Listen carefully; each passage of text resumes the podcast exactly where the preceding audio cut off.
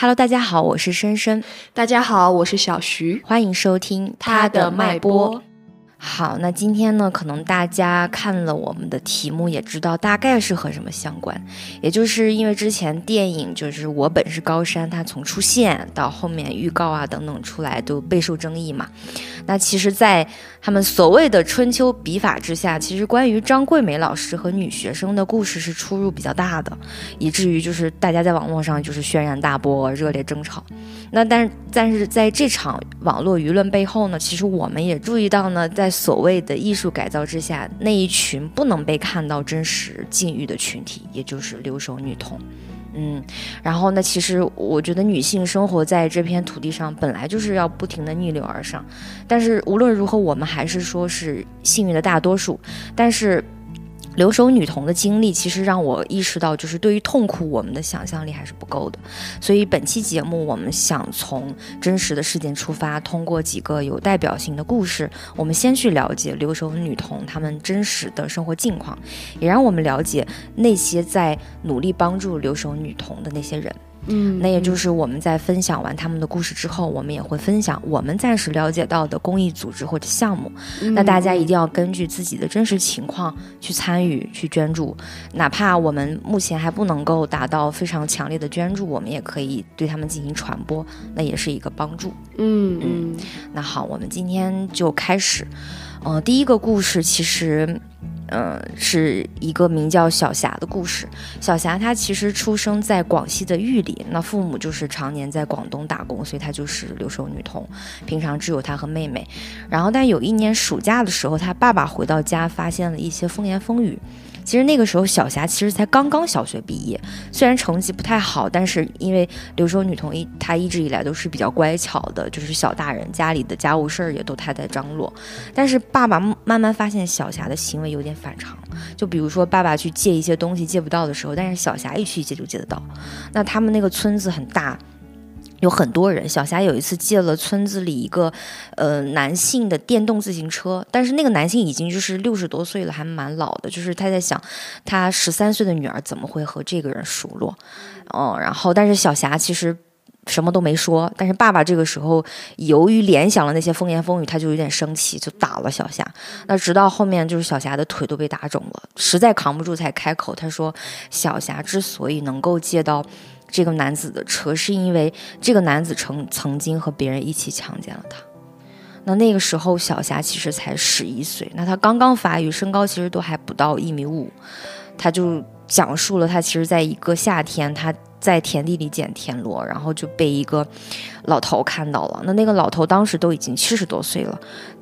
但是所以第一次因为那个原因，可能那个老头因为身体的原因还没有施暴成功，所以。小霞就是虽然受了受了委屈，但是因为父母在家也没有声张，他就沉默。但是后来就有一次，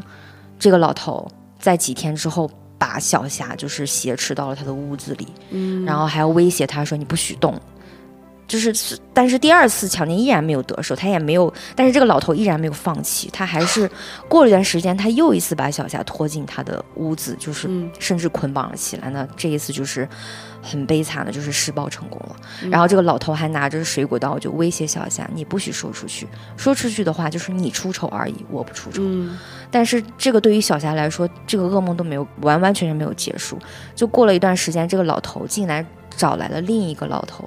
他们俩在某一天轮奸了他，也就是，呃，一到后来就是借车的这个男子也就加入了进来。对，其实三个人前前后后有二十多次强奸，所以，所以他爸爸很生气嘛，然后先去找了找了那些人，但是后来他冷静下来说，还是先去派出所。但是进了派出所，通过小霞的陈述才发现，原来对小霞施暴的人远远不止这三个人，有十八个人。也就是这两年多来，除了这三个人，还有十五个人。那那这些人其实有一些是本村，有一些是外村的。然后小霞她爸爸其实非常恐惧，说这些人他每一个都认识。但是其实警方最后虽然进行了查处，但是也只抓了十个嫌疑人。那警察的解释就是说，嗯，剩下的八个人除了一个人外逃，就是剩下的七个人都是不承认他们强奸的。然后就说警方也找不到证据，嗯，所以所以这个打击是很大的。为什么孩子受了这么大的伤害，还是说没有证据？然后最后是说，警察给的解释是说，小霞与人发生性关系的时候，貌似是他主动而为，说他收了别人的钱。十几岁他主动而为个锤子。是的，所以到最后的最后，就是小霞承认了他收了别人钱，但是他明确表示这些钱并不是他主动要，是别人塞给他，目的是为了堵住他的嘴，不让他讲。然后最开始他也不敢用那些钱，直到后面慢慢他可能会买一些东西吃。而且这些施暴者就不停的用暴力威胁他们，说你要是敢把这些事说出去，我就杀死你。嗯，那所以对于当时的小霞来说，她只有十一岁，她家里又比较贫困，父母又经常不在家，所以很多她不明白这个施暴是什么意思。嗯，她她知道那个暴力，但是她不懂这意味着什么，她也不可能，她也说了，每一次她从来没有主动脱过衣服，嗯所以在这两年多来，村里的人是知情的。但他们一直认为小霞是收了钱，是自愿的，所以他们很多时候就没有去说。直到后面警方抓了人，但是一直到警方抓了人，还有一些村民还是对小霞恶语相向。但是没有办法，就是迫于这种压力，小霞就只能外出躲呀。所以嗯他爸爸就只能把他带到了就是广东。唉但是这件事情，我觉得这个故事讲到最后也很。很让人难过的就是小霞，虽然转到广东之后，她的情绪好像有一丝明显的好转，但是在一年多之后，她虽然成绩也上升了，但突然一五年的春节期间，她又失踪了。所以这个时候，我们俩也去查了一些后续的，好像最终的最终，小霞还是没有被找到。嗯，所以其其实我当时刚看到这个新闻，然后包括分享给小徐，我们俩就是很长的沉默，不知道该说什么。因为这类新闻，你如果你去搜一下“留守女童”和性侵这样的关键词，你对。能发现非常多，是的，有这种被强奸的、被轮奸的，除了名儿不一样、地儿不一样之外，故事一模一样。是的，然后我们就觉得，留守女童的这个困境，要比我们想象中的还要惨严重。是的，因为我们一般情况下可能对留守儿童有一定的概念，嗯，但对留守女童其实是相对而言比较陌生的。我认为是陌生的，也就比较笼统。对，而且在这个过程当中，我跟深深就发现了他们的一些这种很弱势的东西。是，首先就是这种生活贫困导致的这种性弱势。对，就一般留守儿童嘛，他都是家里面爸爸妈妈都要出去务工，嗯所以说就只有爷爷奶奶带。对，其实，在某些程度上来讲，它是一种监护人的缺失。是的，就其实有很多，不只说只有小霞的故事。如果你去看了其他的新闻，有一些爷爷奶奶，就小朋友会给爷爷奶奶嗯说，嗯嗯，对，说我被人欺欺负负了，然后他爷爷奶奶就会怕，因为你知道这些人就都跟流氓一样，嗯，在村里面像个流氓。嗯，所以说，而而且你知道，一般像法律的东西，它离这些偏僻的地方真的很远。对，然后他们那种地头蛇式的东西，那爷爷奶奶也怕，所以就是他们作为老哎年，也是一个弱势群体，对，嗯。所以说就说是就这样息事宁人算了，就是这样的一个感觉。就在此类事件里，这样的情况也非常多。对，而且你是其实看小霞，就是因为她生活贫困。其实我看到那个报道里面有讲，就说村里人为什么会觉得她是主动，因为她在他们村里家里算是较为贫困的那一个，所以他们自然而然的觉得好像孩子是会为了钱去交交换这个东西，嗯因为他想要用钱去买那些吃的。可是他们没有想过，孩子怎么可能用暴力去被暴力换这个东西？所以，所以这就是一个生活贫困导致他们说，而且而且这里面还有一个点，就是就是经济贫困的那种儿童，特别是在这里面女童，就更容易被恐吓。嗯因为我我感觉应该大家也会有共感，就是我们比如说经济条件差一点的小孩，他因为家里的不管是自卑也好，还是因为他没有各种条件也好，他完全没有那个。能量去保护他，所以当嗯身边的施暴人只要一威胁他说是你出丑，我要杀死你，他就会，他不懂吗？而且他还才刚刚十一岁，对，所以他就很容易被控制。这里面就有很大的这种性弱势，所以他是的，根本没有办法去反抗。那父母又不在家，就更惨。对。对，然后其实我们在想到这个，其实我们之前也讲过，就是说女孩从小的性教育是非常的重要。对重要且在我们来看来，就是我们都很稀缺。但是你看留守女童，她们就更惨的是，她们会很直接的经受到这个暴力，也就是她们不懂生活身体的保护和性是什么，所以他十一岁的时候他被这样施暴，他完全不懂，他只能说我没有主动的脱衣服，我没有主动的要钱，可是嗯你你你就能你就能想象到他在被施暴的时候，他可能他都不敢说那个 no，他都不敢去挣扎，所以对他来说是更恐惧的一件事情。嗯。而且就是这种，我觉得性教育缺失有一个特别严重的事情，就是它会让我们的人，尤其是女性，她没有身体的边界感，是的，就是她哦，原来这个行为是不可以有的，嗯。只要有人触发了这个行为，我就应该会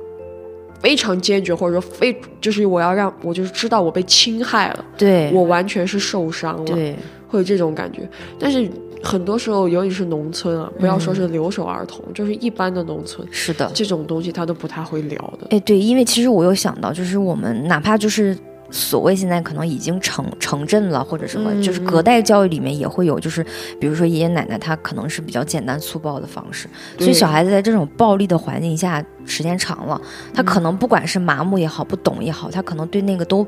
感知会很微微弱，他会不知道这是暴力，他甚至会觉得。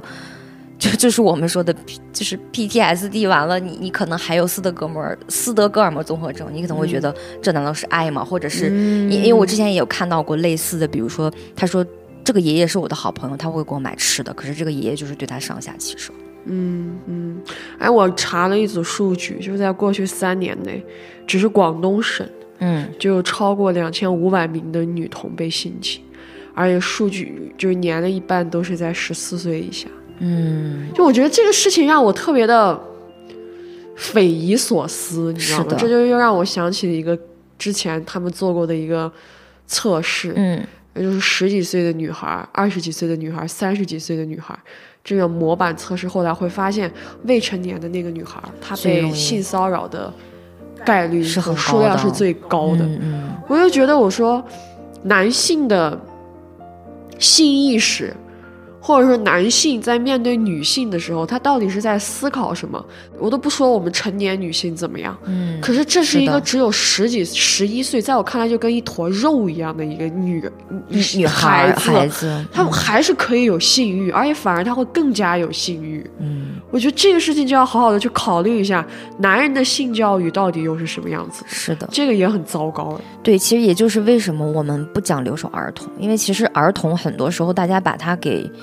堆到一起了，但是在我们看来，就是女童，也就是她在很小的时候，她其实就受女性身份的这种遭遇，她就是会被威胁、被暴暴力，甚至你看小霞的那个事件里面，她最后还要被荡妇羞辱，就说小孩子是来嗯卖的，她就是为了那个钱。你说她十一二岁，她卖什么东西？对，她就不懂她那是什么，所以很多时候就是女性的这个身份真的跟年龄根本就没有关系了。嗯，其实我们还注意到小霞的故事里面有一个，就是说，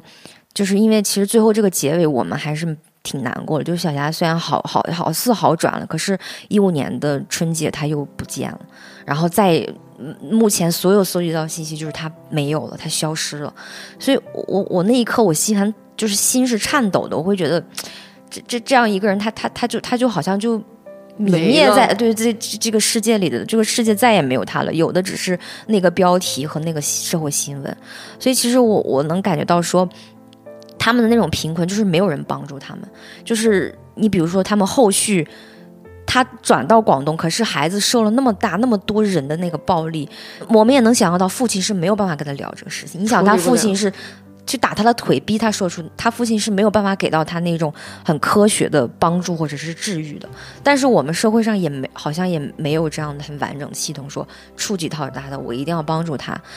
有的只是那个社会新闻，所以他的伤痛，我觉得无人能补。所以我我就在想说，最后他是不是离家出走？他可能对于那些伤痛，他的能量无法缝合，甚至因为太小遭受了这些暴力，他甚至都不知道那个痛到底是什么。嗯，所以他更无法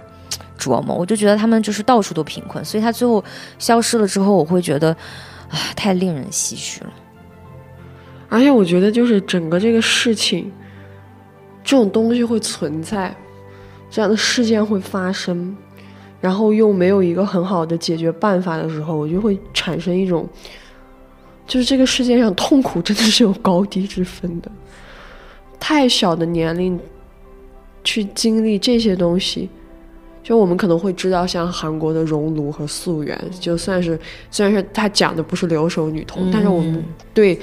女孩，她如果小的时候被这种身体暴力性侵之后，会大会对她造成非常深的影响。其中首当其冲的就是她会非常抗拒男性。是的，所以说我觉得他爸爸可能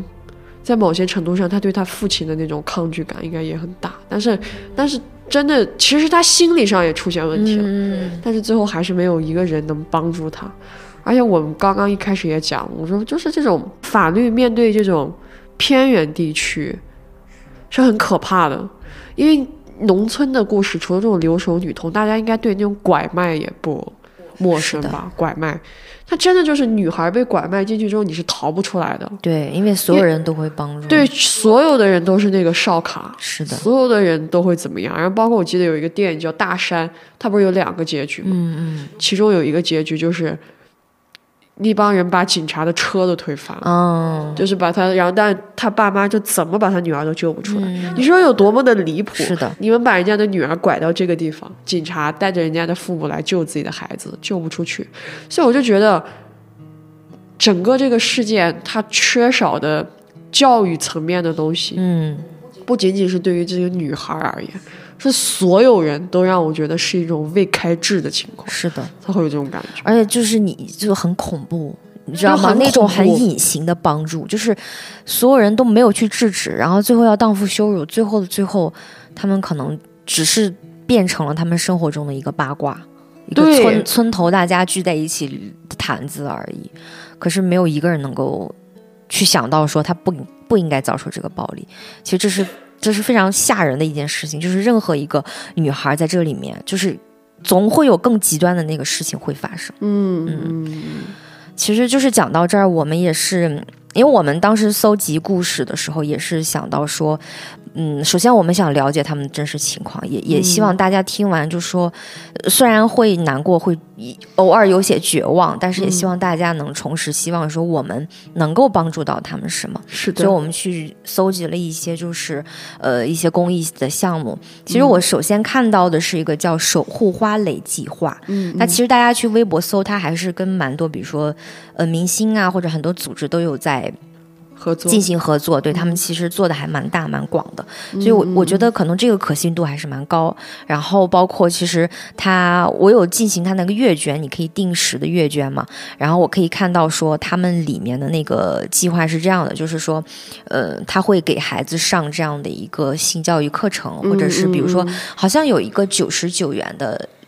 礼包就是女孩子可以收到，然后里面有关于他们，比如说卫生巾，或者是、呃关于身体保护，关于就是他们身身体卫生健康的一些知识也好，用具也好，嗯嗯给到他们。所以其实我觉得这是一个我们蛮好能够，因为他们离我们很远，但是我们通过这个计划可以帮助到他们。对，是。然后还有另外一个是已经就是去帮助这个受性受性侵儿童的，就是他们已经受性侵了，那我们应该怎么样去帮助他们？然后这个项目里面，他我看他是跟那个芊芊律师所会那个合作的，嗯。这个律师所蛮厉害的，就是说他在面对人权啊、女权啊这些事情上，他们有好几个律师都在做相关的事情，所以说我对这个律师所还是比较了解的。然后我大概看了一下他们的项目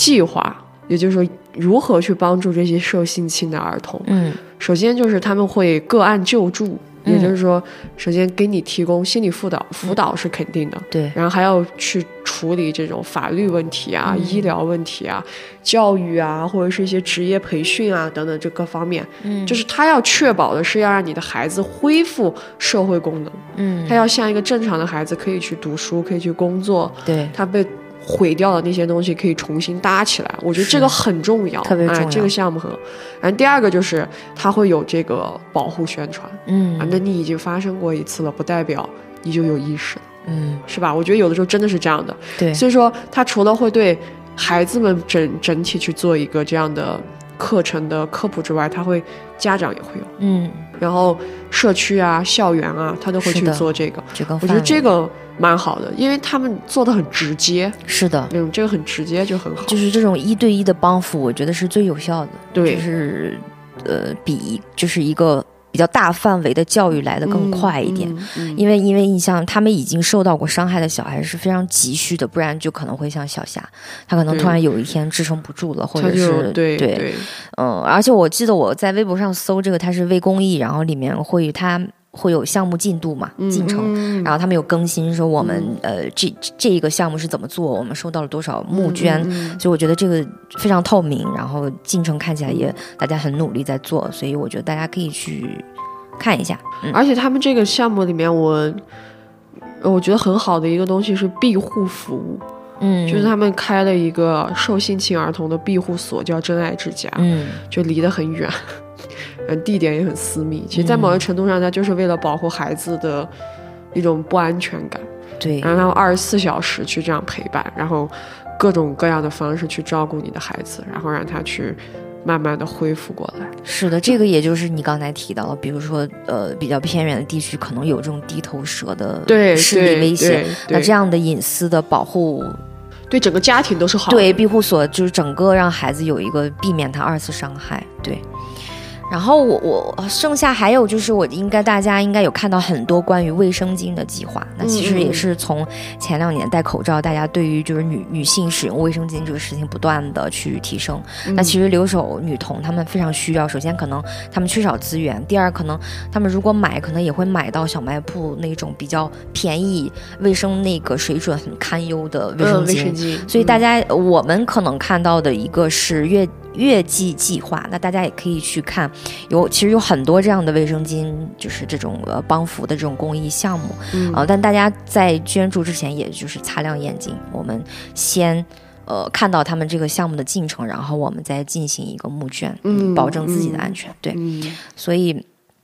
那其实这这就是小霞的故事，和我们找到了关于留守女童就是遭受到的性暴力，我们嗯可以怎么帮助到他们？嗯，然后除了性暴力是留守女童会遇到的首当其冲的问题之外，嗯。还有很多其他的问题，比如说衣食住行、劳动、情感啊，或者是等等之类的。嗯。那嗯今天先给大家来讲的第一个故事是关于他们的衣食的。嗯。啊。这个故事其实发生在中国的一所农村寄宿小学，它叫草山小学。然后这个小学呢，它要服务周边十五个村庄，所以说不论距离的远近，学生们在三年级的时三年级的时候就要开始住校。嗯。然后每一间宿舍呢，它会有六张上下铺的床，嗯。男女生宿舍在一栋楼，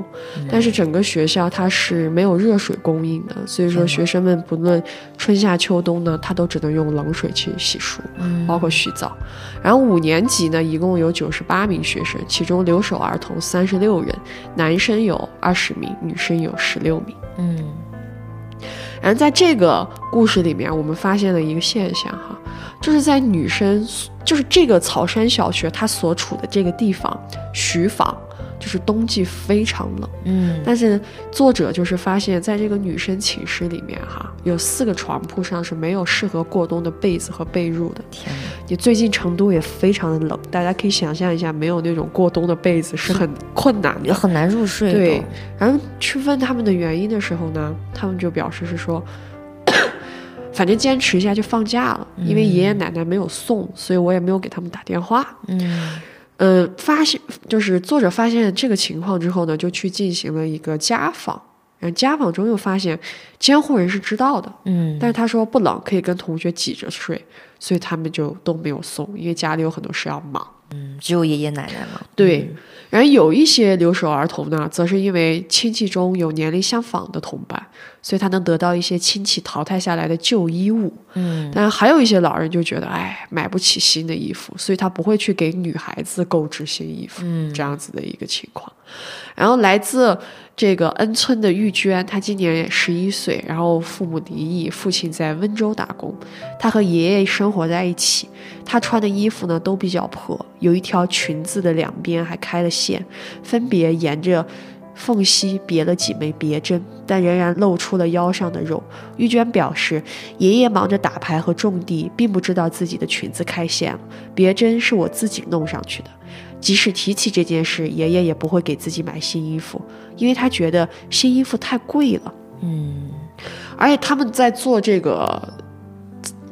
研究的时候嘛，嗯，因为这个学校里还有其他人，对，这个作者就会发现哈，比起留守儿童，嗯。非留守哦，比起留守女童，非留守女童的衣物呢要更加干净得体。是的，她这里面也有一个小女孩叫施曼，也十一岁，但是她呢就是整体就看着比较白净啊，嗯，衣服也很可爱，而且能够通过她的一些发饰嗯。感受到，其实也不贵，对不是啥大东西，小东西能够感觉到父母很爱她，就尽心照顾的，对。嗯。所以说，除了父母不在家、留守老人精力不足之外，以及经济情况不太良好，嗯。导致留守女童的衣着上要低于其他人之外，在一些家庭当中，生活在同一个屋檐下的留守女童和留守男童，嗯，在衣着上也有着显著的不同。是的，然后还是来自地村的一个叫莲莲的女孩，也十一岁，父母离异，和哥哥、爷爷奶奶一起生活。二零一五年的整个冬天，她的穿着几乎都是一样的，一件肥大的红棉袄和秋裤。用其他女孩的话来说，那件衣服又脏又旧，一看就是老人穿的。他穿上秋裤后会露出脚踝和半截小腿，脚上穿着一双丝袜和夏季的布鞋。当志愿者去家访时，他仍然穿着那身衣服，唯一不同的是脚上穿着哥哥穿旧了的带泥的男士运动鞋。站在身旁的哥哥则穿着长度合适、干净整洁的运动棉袄和牛仔裤，以及较新的运动鞋。连连偷偷地说：“爷爷奶奶对哥哥更好，会给他买衣服，但是不会给我买。很怕奶奶的连连不敢跟奶奶说，因为她会骂我。”其实这样的个案并非孤立，也并非仅仅表现在穿着上。因为我看这个文章我也看了，嗯然后我看到另外一个东西，就是说其实很多时候，嗯、因为农村一定很难活只生一个，对，就有是男，而且一般情况下一定要以生出男孩为主。嗯然后父母在外出打工的时候，他其实会把女儿把女儿留在农村，然后带儿子去城里更好的地方上学。是的，然后随着年纪慢慢的，女孩的年纪变大了，他就不会允许女孩读书，他就让女孩外出务工，嗯，去给他弟弟去挣这个学费。是的，所以这样的事情真的很多。是的，嗯，嗯然后那接下来刚才小徐讲了他们的衣着，那其实他们在吃饭这件事情上也是非常的就是贫困。那这个学校呢，笔者就发现，其实每周一就所有的学生他们是寄宿嘛，所以会从家里带菜，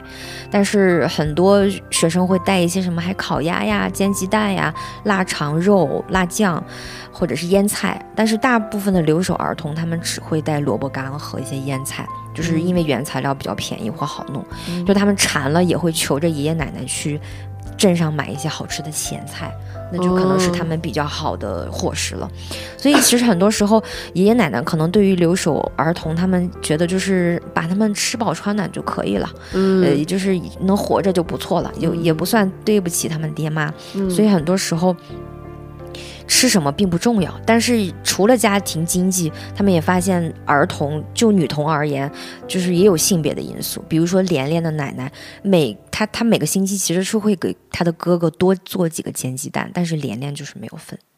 然后少的一个鸡蛋能饿死你们一家，给我感觉。然后寄宿在外婆家的雨熙也是抱怨外婆每次分吃东西的时候，表哥都比我的多。其实他们很多时候就是只能看着哥哥吃的更好的，然后只能他们也无力反抗，也没有办法讲。嗯还有一个就是，嗯，就是十二岁的佳云和十一岁的佳明，他们是堂姐弟，他们和七十多岁的爷爷奶奶生活在一起。那就是他们吃饭的时候，佳云是捧着白饭，然后上面只能铺着一点点萝卜干，但是堂弟的碗里就是会盛着一些土豆丝，还有腊肠。那这是堂弟的爸爸让爷爷去徐房去，就是城镇里买的。嗯所以就是在他小学生他们留守小学生的心里，可能去镇上买东西是能带回来是一件非常值得骄傲的事情。但是佳云每周带来的都都只有萝卜干，但是堂弟有时候就有各种炒瘦肉、腊肠，然后堂弟自己都表示说爷爷奶奶对我更更好，奶奶也经常带自己去买很贵的衣服和鞋子，却是不会给佳云买的。然后奶奶还会偷偷的。把零食给堂弟吃。但是这种差别对待，佳云说：“我并不生气，这是应该的呀。女孩子长大了总要嫁人，就像泼出去的水一样。”我妈妈说：“传宗接代还得靠男人，所以要对我弟弟好一点。”那堂弟他其实他也非常清楚其中的原因。他说：“那农村重男轻女嘛，女的读书读得再好也是别人家的。”他说了很关键的一句：“他说大人们天天都这么说。”所以其实，在嗯。就是在留守家庭里面，哪怕是在同一屋檐下，因为性别的原因，女童们其实遭受着。你看，我们其实每天还在讨论白幼瘦，或者我们自己想服美衣，为了不被吃，但是他们是根本没有办法，没这个选择的。他们不是为了好看，也不是有人要对他们的外貌进行一个批判，他们就是因为家里的钱只给了那个男孩子而已，所有的资源不会流向他们。那么，就是。最最简简单单的吃饭，他们只需要果腹就可以了，不给他们任何的，比如说零食，零食更就不要想了，可能咸菜都是他们的一个奢望。那你想想，女孩子正在长身体的时候，萝卜干怎么能够保证？嗯，全是亚硝酸盐。然后女孩子来了月经之后，更需要一些好的，或者她如果她痛经了怎么办？嗯，那家里肯定我觉得是没有红糖给他们。嗯，然后冬天还要那么冷。没有办法，就是甚至就没有那种被褥。我觉得所有的整体下来，我都觉得，就就好像这个文化在倒逼着女孩子说：“你不用长大，你就就这样活着就可以了。”他我甚至都觉得他甚至没有流浪汉或者是流浪的女孩子要好，因为他可能还有人施舍给他。可是家里这些东西，你看他最后还要被大人给内化说没有关系，我不怪女孩子就是会这样。嗯，所以我觉得这一切一切。真的就不是贫困家庭那么简单，或者是留守家庭那么简单，就是跟性别非常的像。对，也就因为此，其吉尔刚刚深深讲到的这种性别的极度不平等，嗯，它其实还会体现在这种劳动情况上。是的，因为其实大家都知道，嗯，农村它会有农活，嗯，和日常的这种家务劳动，那父母外出就会必然带来这种家庭劳动的减少，嗯，但是农活和这些都不会。变少，工作量是不会变少。对，那一般这种爷爷奶奶他身体是吃不消的。嗯，那大多数人其实就是会让这种留守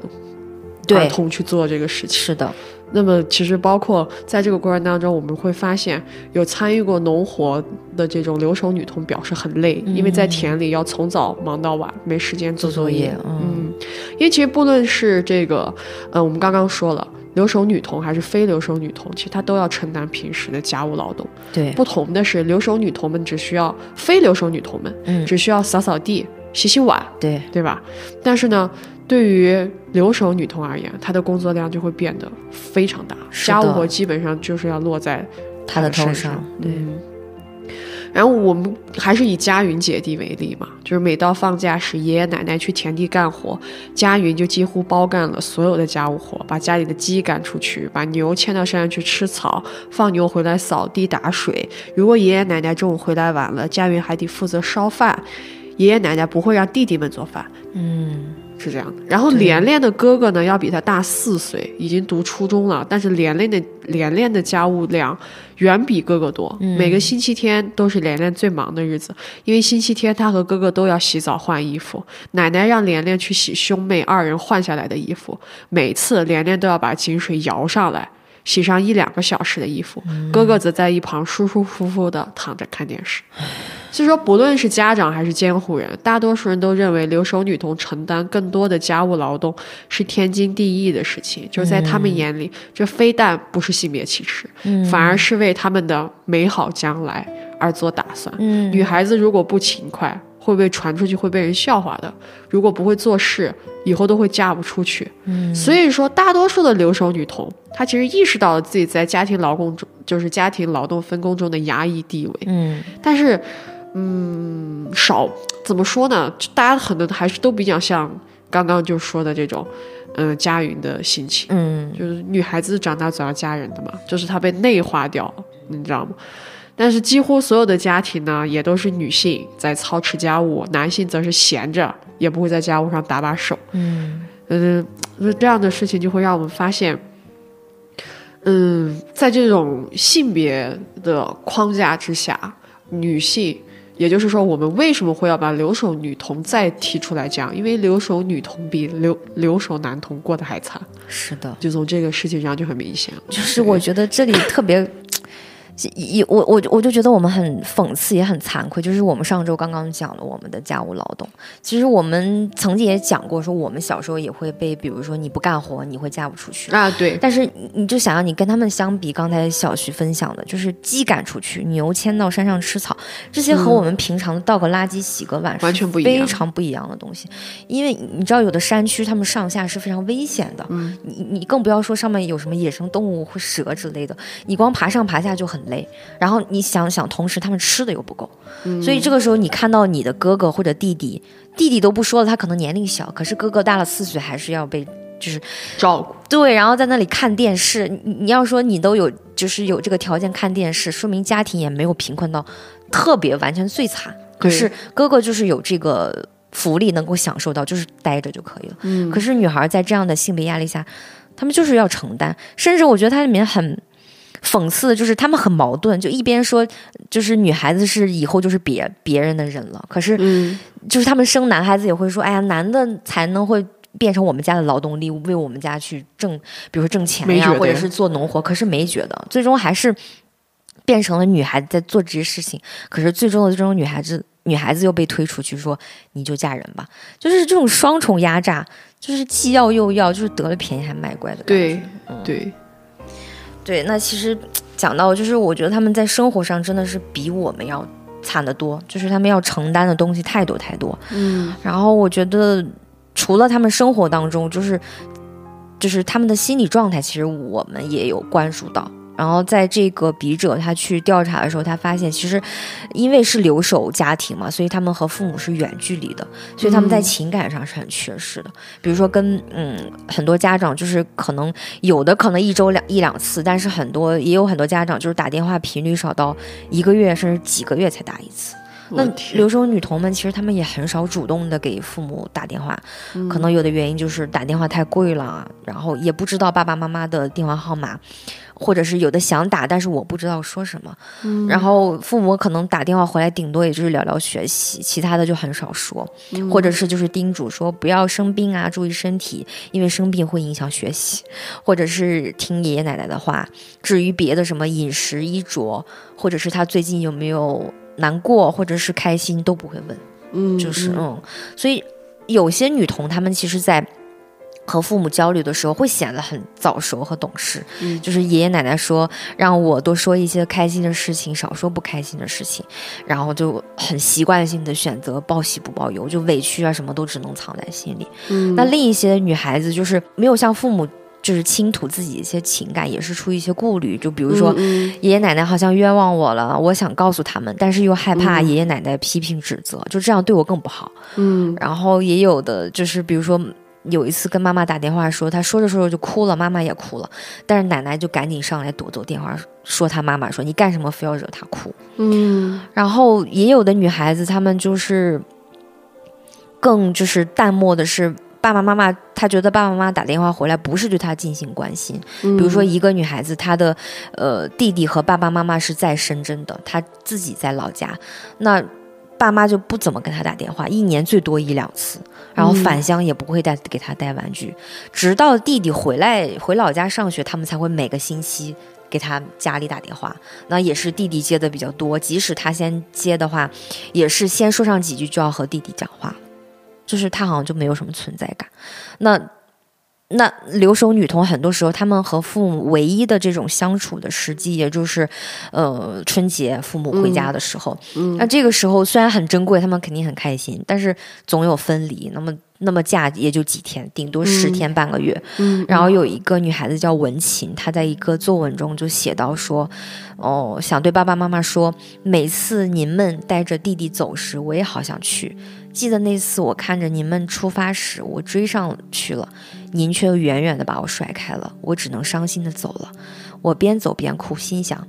你们不带我去，是因为如果我在那儿读书，再加上弟弟在那儿读书，肯定要花很多钱吧？就是，就是你看到他写这个作文的时候，你就能感觉到那种，就是只带弟弟走。就是我们之前也讲过，女孩子在家庭生活当中的那种被漠视感和就是你永远是外家人，然后，然后整个留守女童，她们很多时候又因为和爷爷奶奶在一起，她们可能就是更倾向于那种很威权的那种教育理念，或者很简单粗暴的，就是不需要和他们聊聊天谈心。嗯就是你比如说这个文琴，她写了这个作文，她肯定很难过，爷爷奶奶肯定不会在乎的，他就是嗯觉得你吃饱穿暖，你还有很多活要干呢。嗯你不要给我 搞那些有的没的。如果哭，就是你自己去回屋里哭，他们也不会管你的。嗯甚至他们有的还认为，就说打骂就是管得严，管得严就是对孩子好才叫负责，不会对不起他们的父母。嗯所以很多时候他们在情感上是那个那个缺失，我感觉就是双重的那一种压力。情感可言，对，我没有情感可言，而且就是你想，他们生活就已经可能每天都还要想，我很想吃一个煎鸡蛋都吃不到的时候，那种不被关心感是非常强烈的。可是爸爸妈妈离那么远，甚至有的爸妈也很淡漠，所以对于他们来说，在看到自己的弟弟过得那么好的时候，我觉得。唉我我我无法想象，但是如果我觉得我在那个情境里，我肯定是很空虚的，就是我不知道该想想些什么。我之前在微博关注的一个女孩，她小的时候就是在农村长大，嗯她讲了很多小的时候她在农村可以玩什么，嗯我抓虫子啊什么的。但是她在最后的时候说了一句话：，但是如果你让她现在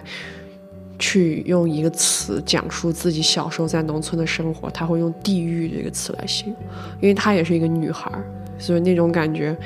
是很痛苦的。是的，嗯，其实刚刚深深其实在这个过程当中，他讲了一些这种情感上面的缺失。对于留守女童而言，就是教育要更可怕，对，因为我们刚才已经听到一些说法了，叫什么，反正你长大也要嫁人啊什么的，就所以说很多孩子他就没有一个读书的机会，是资源完全不流流向他，是的。所以，说他们那会儿早婚早孕啊，早早外出打工的是非非常普多的，是的，对，就像这个故事里面的这个草山小学，它要服务十五个村庄啊，嗯，是的，这个实在是太可怕了。是的，就是学校资源是非常稀缺的，对，就这样嗯的一个教教育资源，那你还选什么啊？能有都不错的这种感觉。是的。然后，然后包括其实可能因因为他们这种资源的稀缺，很多孩子，因为我我们有搜集到一个事情是，呃，有四兄妹，他们最后是服毒自杀了，嗯好像是父母呃离婚，然后也是接连的，就是就是断联还是怎么，然后但是在离世的那天早上，最小的五岁的妹妹还走了四十多分钟弯弯的山路，九点钟准时到幼儿园上学。你就想想五岁的一个小女孩，她需要翻那么远去上这个小学，也就是学校资源的稀缺，让他们首先得不到关注，第二，他们为了这个教育资源，其实要付出更多更多，不管是时间上、体力上、精力上，但是也没有人帮助他们。你想，五岁的小姑娘走山路，日子好苦啊。很苦啊，也是很危险的一个事情。而且你想，那天他们其实在他哥哥的带领下，他们 四兄妹就服毒自杀了。有的时候都很难去评价这种事情。就事情肯定是一个悲剧，是但是死亡这件事情对于他们而言，甚至可能真的是解脱。对，因为没有人帮助他们。对，嗯，任何人都没有，社会也不会帮助他们，周围大人也没有个大人的样子。对，嗯所以然后其实我们刚才讲的学校，就是你你你像留守的女童，她们接触到其实就是要不就是学校，要不就是家庭。对那其实，在家庭，我们刚才小学讲，就是我们听了很多，但是与 另另一个笔者去做那个调查更有意思的是说，他从长辈的诉说中似乎看不到多大的性别差异。比如说，嗯我说就是他们也是希望女孩子去上学的，要读书。他说我们砸锅卖铁也要上，让他们读书呀。可是嗯从家庭教育的投资来看，却有着非常明显男孩子偏好，就是比如说女孩子很很小就会辍学。然后男孩子，比如说到初中、高中，就会带着他们去大城市去读书，或或者是让女孩子辍学，外出打工去支持的弟弟上学。嗯嗯嗯，但是这个时候又很搞笑的是，对男孩子这种教育投资的倾斜，他们也并没有降低对女童教育的期待值。也就是说，如果他们在这样的生存环境下，他们女孩子的学业成绩下降或者不稳定，那可能爷爷奶奶是就是的态度，可能就是会不问青红皂白，就说你就是没有好好学习，没有考好就是要挨打挨骂，考考差了你就是不许出去玩，不让看电影。其实他们也没有玩的时间，就是劳动的时间。那可能就是另一层，就是再给你加一些劳动，或者是再给你加一些学业的压力。那其实这个中间是非常矛盾的。所以投资又不给他们，但是又期望他们说能够。实现所谓的教育跳级，你们一定要好好学习啊！我们多么希望你上好学校，这样一种非常搞笑的事情。这个就让我想起我看的那个张桂梅的那个纪录片，他就发现他他他就家访，就说高三下学期了，看到他的学生在那掰苞谷玉、苞谷苞谷米，然后。他就很无奈，他说：“为什么他都他作业那么多，为什么他马上要高考了？”嗯，然后他妈就说：“那没时间啊，对，就我们做不完这些活啊。”是的，张桂梅就给了他四百块钱，说：“你请人，嗯，你女儿我带走要读书，要要写作业呢。”就就是这样子的。就其实他，你说他在玩吗？其实是他有很多时间，就是跟我们这种城里面的小孩巨大的区别，就是农活真的很重，是占用他们非常多的时间。嗯。但除此之外，就是我们也会发现，其实老师也会有一些隐形的不公平对待。是的，就是哪怕是老师自己，他也会有一个思维，就是，嗯，等到初中之后，高中男生的成绩都会比女生女生好，女生好像普遍要学不过男生一些。嗯，哎，就是这样子的一个感觉。所以我觉得，但是你说这个隐形的不公平的对待，其实它就是一种资源的倾斜导致的。是的，有可能是学校资源的倾斜。也有可能是家庭资源的倾斜，嗯，就比如说，至少我知道，男孩在家里，如果家里有了一个女孩，嗯，他的他就不会有那么重的家务劳动要做，对，对吧？对。那对于女孩而言，不管家里有没有这个男孩，她还是要做那么多的家务劳动，是的，就是这样子的一个情况。那他们学习的时间也不一样啊，所以说就在多方面，其实老师们他们也存在着这种隐形的不公平对待，而其中其实有很多老师。他自己吧，他都没有意识到，这样子其实是不对的。是的，所以这种性别的差异认知，其实也影响到了留守女童群体自我认知和自我评价。嗯，就留守女童，她们很多就不管自己的学业成绩如何，她们都不会认为自己是一个聪明的孩子。受老师影响吗？嗯，然后他们大多数人都认为，啊，我是一个比较认真、可能比较细心的孩子，嗯，所以我可能就。不太容易犯错，对啊，男生呢都比较粗心大意，所以说考卷一发下来，瞄一眼就写答案，也不看清楚题目意思再写，嗯啊，然后学习成绩较为不理想，留守女童就会认为是自己不够聪明，并且对老师的言行比较敏感。我觉得这个事情哈，不管大家是不是农村的，是的，都有感都有感触。这个这个真的是一个很明显的东西，就是小小的时候，大家会说女孩怎么样怎么样这样子的一个情况。我觉得女孩的不配得感，它是怎么形成的？就是通过所有的这一切形成的。你想，如果你小的时候你学习好，大家对你的评价不是你聪明，嗯，而大家对你的评价是你细心，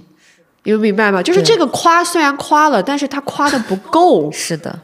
他会会产生一种你的这个好是侥幸的，嗯，对，而不是说你本身实力这么强。是的，所以说我很难见到有哪个女孩跟我一般女孩跟我开头都是这样说，我感觉我可能有点盲目自信，我都不用听她讲事例，我就告诉她不可能。对，盲目自信人不会思考这个问题。其其实就是你想在学习方面，我们刚才也讲说。他们既没有这样的教育资源的倾斜，又有这样的期待，因为我而且我觉得女女童她们其实很清楚的是，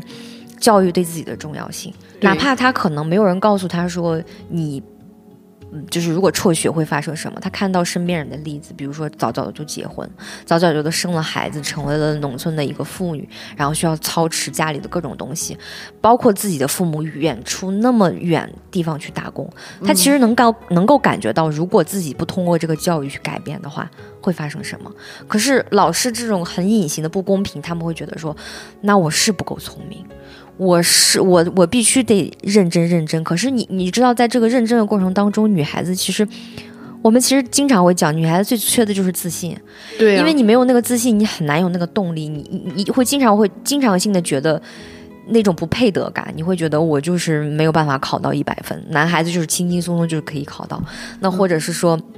老师既然都说了，那我是不是要赶快想办法，我去找个工打呢？因为我如果初高中，我就是成绩不行，我明显考不上大学，我该怎么办？所以我觉得，其实女童她们会心里会有这样的迷茫，或者是就是那种压力，其实是非常明显的。嗯而且就就就这么一说，就是女童的这种贫困就变成了一种很无尽的这种贫困的循环。对比如说，她辍学，然后结婚生子，成为劳工妇女，或者是说她进城打工，但是她的孩子，她如果以后结了婚生孩子，又会沦为留守儿童、留守女童，就是这样的一个循环，让他们没有完全没有办法从这个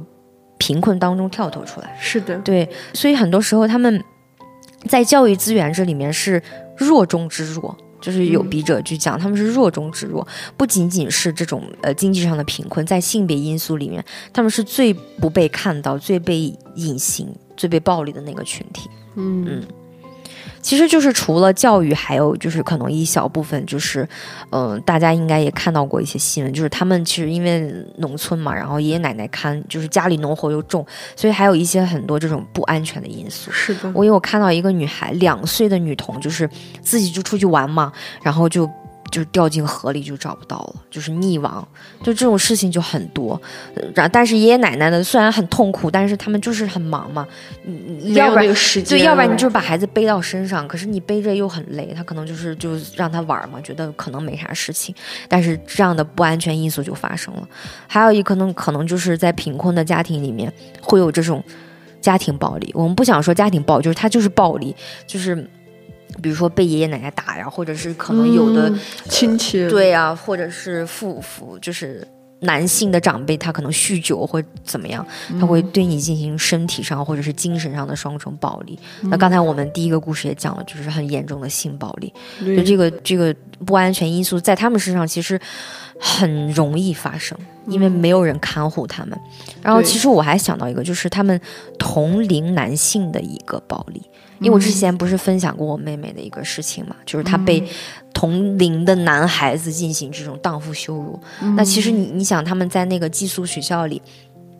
的时候，其实里面有很多女孩子就表示说，就他们都是分开玩，男孩跟男孩玩，女孩跟女孩玩，因为玩不到一起，然后他们也只能从就是和自己的女性呃女女孩子伙伴里面得到一些慰藉，因为男孩子他一定会不管是。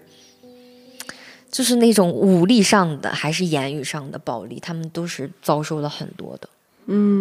而且我一直都有一个很奇怪的东西让我想不明白，就是对男性的教育问题。是的，就是男孩到了这个就到青春期的时候，人其实是会很躁动，是的，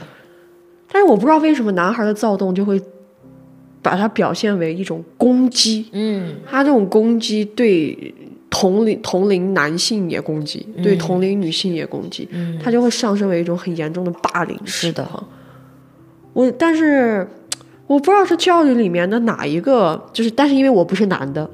很陌生这个领域。我实在是想不明白到底是哪一部分让大家变成了这个样子。其实我感觉很多真的是言传身教，就是你你知道我我当时我妹妹那个事情，就是那个男生对着她说李某峰给了你多少钱，就我一直在怀在想他到底理不理解这句话的意思。你说他不理解，可是他为什么就是会对一个女孩子说他？有懂，我觉得对他为什么不对男孩子说？所以很多时候这里面加上性别的问题，就是会这样。这么小就开始这种荡妇羞辱，真的是很恐怖的一件事情。对你更不要想说，因为家里没有人，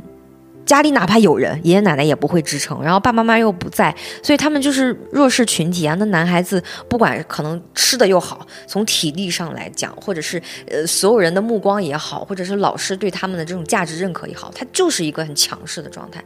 我就看到前两天有一个新闻，是不是四川啊？男孩把人家那小女孩倒埋在粪哦，好像有有，然后埋的原因是因为他觉得那个女孩老是抢他妹妹的玩具，他就想让这个女孩消失。我觉得这是一个借口。我觉得他不管是不是借口，嗯，我听完都觉得毛骨悚然。是的，如果是借口，那就是他天生就有这种欲望；对，如果他不是借口，那你们是怎么可以对一个人这样的东西没有任何的概念？而且我觉得这个细思极恐的就是他打着保护妹妹的名义，可是对一个和他妹妹很相像的一个女孩子形象，就是能做出这样的。啊，我就觉得，我就觉得，虽然可能这么大的小孩他并不明白生是死，但是我想了一下，我小的时候，嗯，那你现在有人跟我说你拿个我那我小的时候连杀鸡都看不了，对，我其实也不太明白那个东东西是但是我就觉得不对，因为我觉得嗯那个鸡叫的太可怜了。对，人这个东西应该是会明显明白，就像他在虐杀这个小女孩的时候，难道这个小女孩就跟个泥菩萨一样，一句话都不说？不可能，她一定会有很大的挣扎，会让人感受到她的痛苦，但是她还是坚持做了这个。所以我实在是对男生的这个教育太好奇了，嗯你们到底是为什么会攻击性这么强烈？是的嗯，其实就是，唉，讲了这么多，我觉得女孩子真的从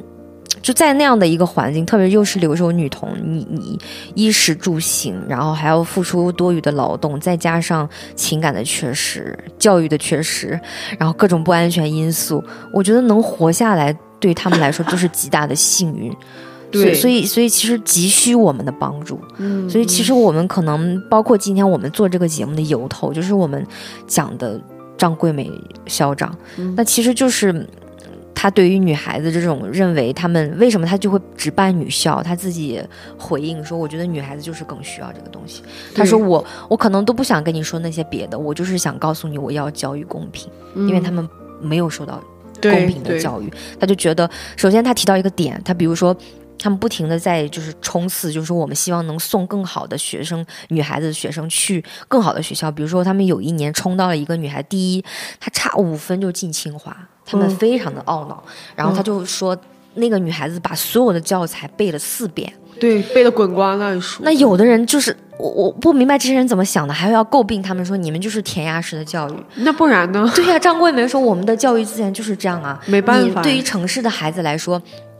他说现在高考对于我们来说不够了，就是我们死记硬背也不行，里面有很多分析的题，可是我们的资源就是没有到达，我们的老师的水准也没有到达，我们没有办法教给孩子那么多，所以孩子很多时候只能死记硬背。嗯你想想，他们就觉得说跟那个清华差了五分，他们那种。奋斗了那么久，你知道吗？所以他提出这个不公平的时候，我才第一次感觉到说，那个偏远的留守女童们，她们遭受的这种不公平。嗯，然后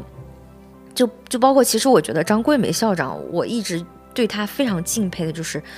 她真的就是，你你知道，我看那个她的采访的时候，就中间有非常日常的部分，就是她真的也会很像我的高中老师，比如说什么啊。哦，吃完饭了，赶紧还有五分钟，快点快点，就是催你，或者是比如说，你看你那个笔，半天半天都解不出来一道题。对，一晚上都写不了一道题，我就回想到我的高中也是这么过的。但是你你放下那个背景，你你非常能理解张桂梅校长对他们那种善意，就是他其实在帮他们背负那个高山，所有的骂名，所有的资源，所有的就是投的资金的钱，他他都不在乎，他人家这个。女校不收钱的。是，的，他就是说你们你们一定要努力啊，努力啊！所以所以我觉得这个东西真的让我觉得伟大，也就也就是他了，就是我不知道该怎么形容。包括他里面也说了一个，就是说，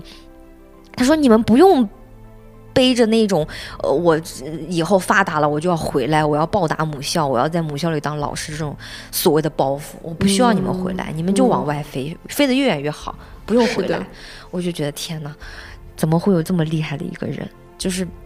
我就觉得，所所以大家可能对于张桂梅校长，包括华坪女校的关注，是一个非常大的帮助。仅仅是传播和关注都非常大，因为嗯一定会引来各种手上有资源、有能力帮助他们他们的人，给他们不管是投钱也好，去做老师也好，做志愿者都是好事。对的，嗯。就其实看完张桂梅的那个故事的时候，我其实也看到她那个片段，说她是填鸭式教育，也有人问她说。不要把男女分的这么开，就张桂梅说，我都不想解释，是的，我就是要办女校。对，她说，因为她，我觉得她说的特别有一句话特别的真实。她说，这些女孩除了读书，她没有活路，对，是的，她没有活路的。他们说对她只有读书，所以说对于这些孩子而言，他们读书的重量跟我们读书的重量是两件事情。我为什么说我觉得我们还是幸运的大多数？是的，因为有一些人，我觉得这是张桂梅讲，她说对于有些人而言，读书不是百分之百重要，嗯，但是对于这些孩子而言，他就是百分之百重要。是的，那这种压力之下，也就不要再指望别人家说什么，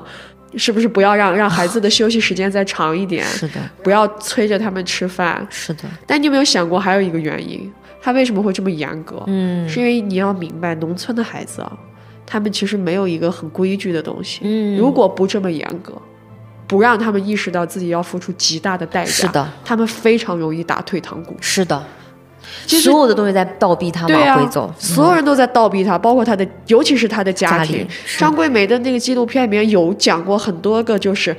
读着书读着书人没了，对，是的。他就得去找人家。他说还被就是被人骂嘛，然后放狗嗯。咬他，对，就去问他说你为什么不读书了？女孩子刚来嘴硬，就说我不读了，我读不出来，怎么怎么。然后张桂梅一问，最后一声家里面不让读。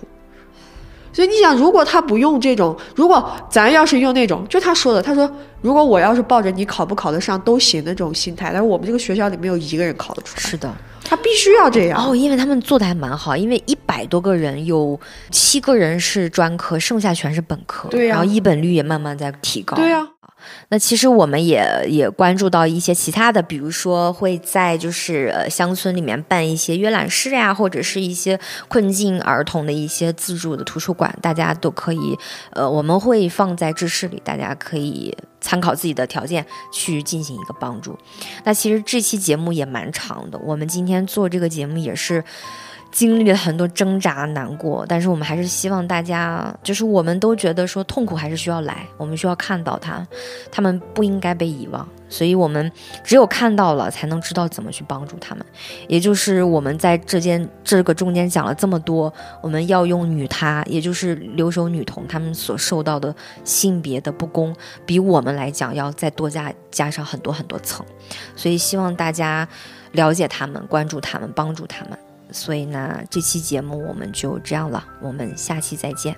拜拜。